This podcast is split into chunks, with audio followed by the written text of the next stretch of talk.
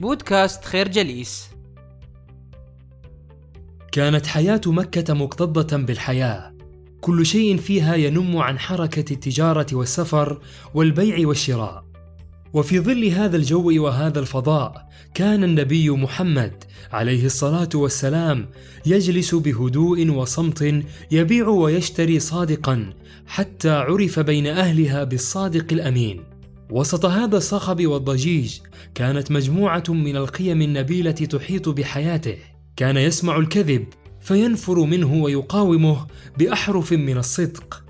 وكأنه يطرح سؤالا فلسفيا وجوديا دون أن يدرس في معاهد الفلسفة والفكر. ما قيمة الحياة بلا صدق؟ وما أهمية الوجود بلا أمانة؟ وما فائدة البقاء بلا نبل؟ لقد أنهكه الإنسان بقيمه الشريرة.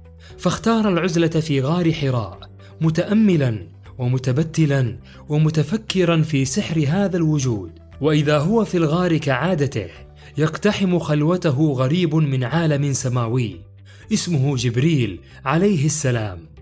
يقترب منه ويطلب منه القراءة. اقرأ. فيجيب ما أنا بقارئ. فيضمه جبريل حتى تكاد تنقطع أنفاسه ثم يطلقه ويعيدها ثلاث مرات ليسترسل النبي عليه الصلاة والسلام. اقرأ باسم ربك الذي خلق. خلق الإنسان من علق. اقرأ وربك الأكرم الذي علم بالقلم. علم الإنسان ما لم يعلم. الفكرة الصفاء الروحي والأخلاقي هيأ النبي صلى الله عليه وسلم لتلقي الوحي الإلهي. كان محمد صلى الله عليه وسلم نموذجا في التربية الحسنة والخلق الكريم. ولعل أهم أخلاقه كانت تلك المحبة التي ينثرها هنا وهناك. كان يعلم الناس كيف يكونوا محبين لبعضهم البعض حتى أن صحابته رضوان الله عليهم بعد أن أعيتهم أخلاق الجاهلية. باتوا يرون في هذا الحب النبوي طريقهم إلى السداد والرشاد في كل الأمور. إنها كلمة السر الخفية. أي كيف تعجن حياتك بحب جعله النبي عليه الصلاة والسلام قوام حياته ودينه. لقد وجدهم يدفنون بناتهم وفلذات أكبادهم تحت التراب وهم أحياء دون أن يرف لهم جفن. في مشهد قاس وعنيف وخوفا من عار أنشأته ثقافتهم وخوفهم فيقول لهم وإذا الموءوده سئلت بأي ذنب قتلت؟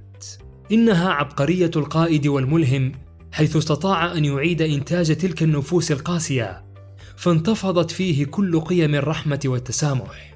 كان النبي صلى الله عليه وسلم يشعر كل فرد ممن جالسه أو صاحبه أو كانت له فرصة لقائه بأنه قد استأثر بذروة الحب لديه لما يريه من احتفائه الخاص به وإقباله عليه وتبسمه له. فهذا عمرو بن العاص كان يلقاه النبي عليه الصلاة والسلام دائما بالابتسامة والاهتمام. لكن ما هو السر؟ إنه المعجم الوردي. حيث كان للحب معناه في حياة النبي فهو رزق يرزقه الله للعبد. فإذا خفق قلب لقلب فهذا لأن الله أراد لهذا القلب أن يخفق. الفكرة المعجم الوردي للنبي عليه الصلاة والسلام كان فيه الحب رزقا يرزقه الله للعبد وهبة ربانية يمنحها إليه. الحب لا يكتمل إلا بالوفاء. هذه حقيقة إنسانية يصدقها الواقع البشري. هكذا كانت حياة النبي عليه الصلاة والسلام مليئة بالحب وقد كان محبا لكن من طبيعة المحب ألا ينسى ومن شيمه الوفاء. لم ينس النبي صحبة أبي بكر الصديق، ذلك الإنسان الذي صدقه حين كذبه الناس، وآواه حين طرده الناس. لم ينس حين أدخل أبو بكر الصديق رجله في جحر العقرب، حتى لا تقترب من النبي صلى الله عليه وسلم، يوم هجرته واحتمائهما في غار ثور. وحينما تقع بين الأصحاب مشاكل يغمر النبي عليه الصلاة والسلام الكل بمحبته ولا ينسى لذوي الفضل فضلهم دون تحيز أو محاباة. لم يكن ينسى فضل صاحب أو قريب وحين تذكر حمزة عمه. ذلك الرجل المهيب والباسل في معارك المسلمين أجهش بالبكاء. وتذكر الدم والقرابة والشجاعة والمروءة. قرر أن يبكي ففي البكاء بعضا من الوفاء وفي الوفاء تصنع قيمة الرجال. الفكرة كان النبي عليه الصلاة والسلام وفيا بأصحابه وأقاربه والمحيطين به. كان النبي عليه الصلاة والسلام وفيا ورحيما ولكن هذا لا يمانع أن يكون فيه الكثير من البأس والشجاعة والقوة. حتى كانت عيناه فقط ونظراته تدرس الشجاعة لمن يريد أن يتعلمها في مدرسة النبوة والقوة. كان شجاع الكلمة ولا تأخذه في الله لومة لائم. شديد على الكفار والظالمين ورحيم بمن هم أهل لذلك حتى قال عنه الله تعالى وإنك لعلى خلق عظيم. تربى النبي عليه الصلاة والسلام في مدرسة النبوة التي كانت يحفها الله تعالى بعنايته الفضلى. لهذا ملئ قلبه بالبسالة والشجاعة فلا تروعه الأحداث الجسام ولا المواقف الصعبة. ولما سأله أبي بن خلف وهو صنديد من صناديد قريش. يريد تعجيزه وإضعافه بعد أن حمل عظما مفتتا. هل يستطيع ربك أن يحيي هذا العظم وهو رميم؟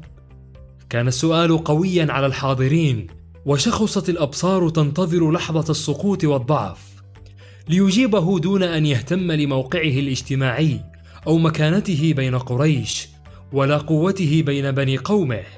نعم ويبعثك ويدخلك النار. الفكرة كان النبي عليه الصلاة والسلام نموذجا في الرحمة غير أنه كان أيضا مثالا للبأس والشجاعة والبسالة. نشكركم على حسن استماعكم. تابعونا على مواقع التواصل الاجتماعي لخير جليس. كما يسرنا الاستماع لآرائكم واقتراحاتكم ونسعد باشتراككم في البودكاست.